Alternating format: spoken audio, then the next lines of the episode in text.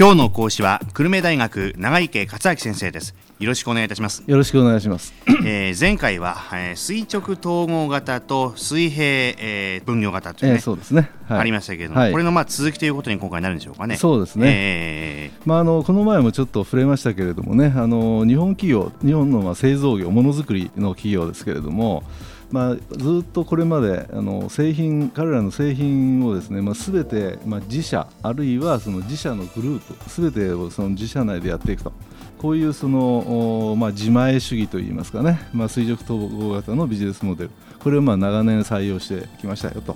こういうわけなんですけれどもどうも最近これが、うまくいってないと。はい。でこれに対して、まあ、アメリカの主としてアメリカの企業が成功している背景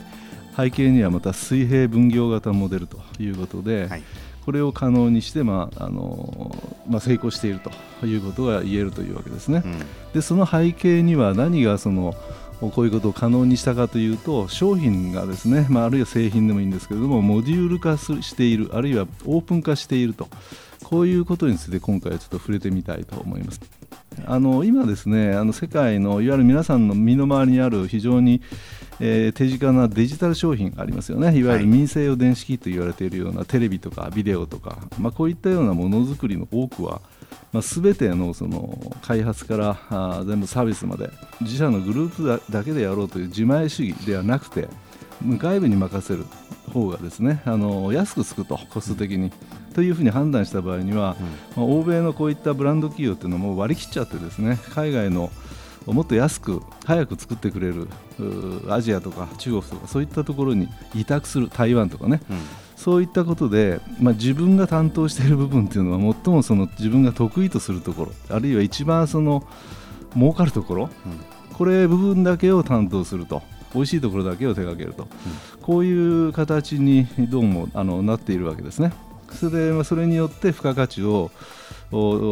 しっかりと確保すると同時に全体の価格を引き下げる。ということであの価格競争力を強めると。こういう形に今なりつつあると、はい、こういうわけですね。でそれはですねあのまあ、特に90年代以降パソコンだとかオーディオだとかゲームとか携帯だとかこういったところでは、まあ、アメリカ系あるいはその台湾系の EMS というエレクトロニクス・マニファクチャリング・サービスというこの電子製品製造受託請負専門の企業ですね。これが非常にその今成功しているわけです、まあ、こういったところがもともとはあの生産だけ一番付加価値の低いところを低賃金の大量な労働力を使って作ってたと。なんだけれどもですね最近はこういったあのただ作るだけじゃなくて製品開発だとかあるいは設計段階とこういったところまであの受け付ける ODM というこれはオリジナルデザイン、ま、デザインですね。設計もやりますと、はい、まあ、こういったようなところにだんだん進化していてあのその分だけひ手を広げつつあるわけですね、で付加価値をよより多く取る、うん、こういうようなことで今あのいわゆるその発注しているアメリカのデルだとかあるいは HP ヒューレット・パッカードだとかアップルとかそれからフィンランドのノキアとかこういったようなところの世界のブランド企業というのはですね製品の基本的なコンセプト、アイディアですね大体こんなものを作ろうよねと、こういったとこういった機能があってこういった形でかたあのでできるだけ小型で軽くて感触よくてかっこよくてこういうようなのは、まあ、コンセプトなんですね。はいでそういうコンセプト創造っていうんだけどそういったところとかアイディアとかそういったようなものだけを提供してそしてまああのそれとプラスマーケティングにたあのブランディングをやってマーケティングに専念する。うんあとの、まあ、まあ言ってみれば力仕事はみんなアジアとか、ね、台湾とかねそういった日本企業とかね部品をね、はい、こういったところに任せてると非常にある意味賢いものづくりをしていると、はい、こういうことでこれはそのいわゆるビジネスアーキテクチャの変化ということにまあ、あの一言で言うと言われるというわけですね。はい、で最後にこのビジネスアーキテクチャということについてちょっと簡単に説明しておきましょうか。はい、お願いします。でこれはですねあのアーキテクチャというのはもともとの意味は全体の枠組みだとかあるいは構造とか構成とか建築物とかそういったような意味ですよね。もともとの意味はね。ただこれは経営工学的に言うとどういうことかというとハードウェアああるいはそのまたはソフトウェアの基本設計概念というのを示しているわけです、アーキテクチャというのはね。あのビジネスのプロセスでいろいろあの開発設計から始まって生産とか物流とか販売とかマーケティングとかファイナンスとかねサービスとかあるでしょ？流れ、うん、顧客まで行く間。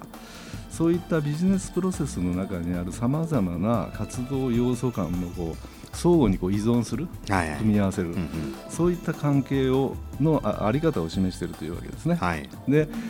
それがですね大きく言うとモデュール型の製品とそれからオープン型の製品あるいはインテグラルな商品と、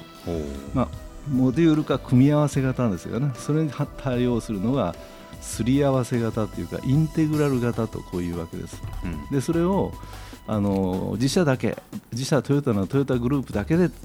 通用する部品だけで作ると。こういったようなものをクローズドというんですね。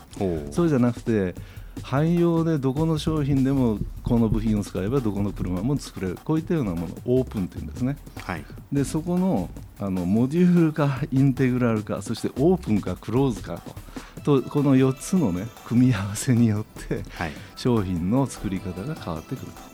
こういうお話なんです。ちょっと分かりにくいか分かりにくかったかな。今回はねあの、はい、エンジニアリング的な話が多い。んで、はいはい、それが理解しておかないと今の日本企業がこう苦境にあるのとそれからアメリカのアップルとかね、うん、あれが絶好調だそこのところにある流れその背景というのがよく分からなくなっちゃうのでね。ここはやっぱり理解した方がよろしいと。こういうことですね。ということでここまでは久留米大学長池克明先生でした。ありがとうございました。どうもありがとうございました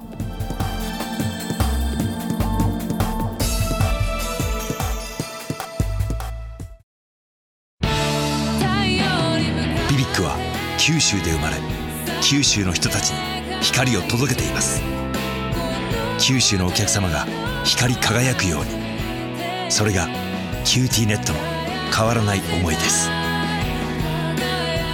キラキラつながる QTnet。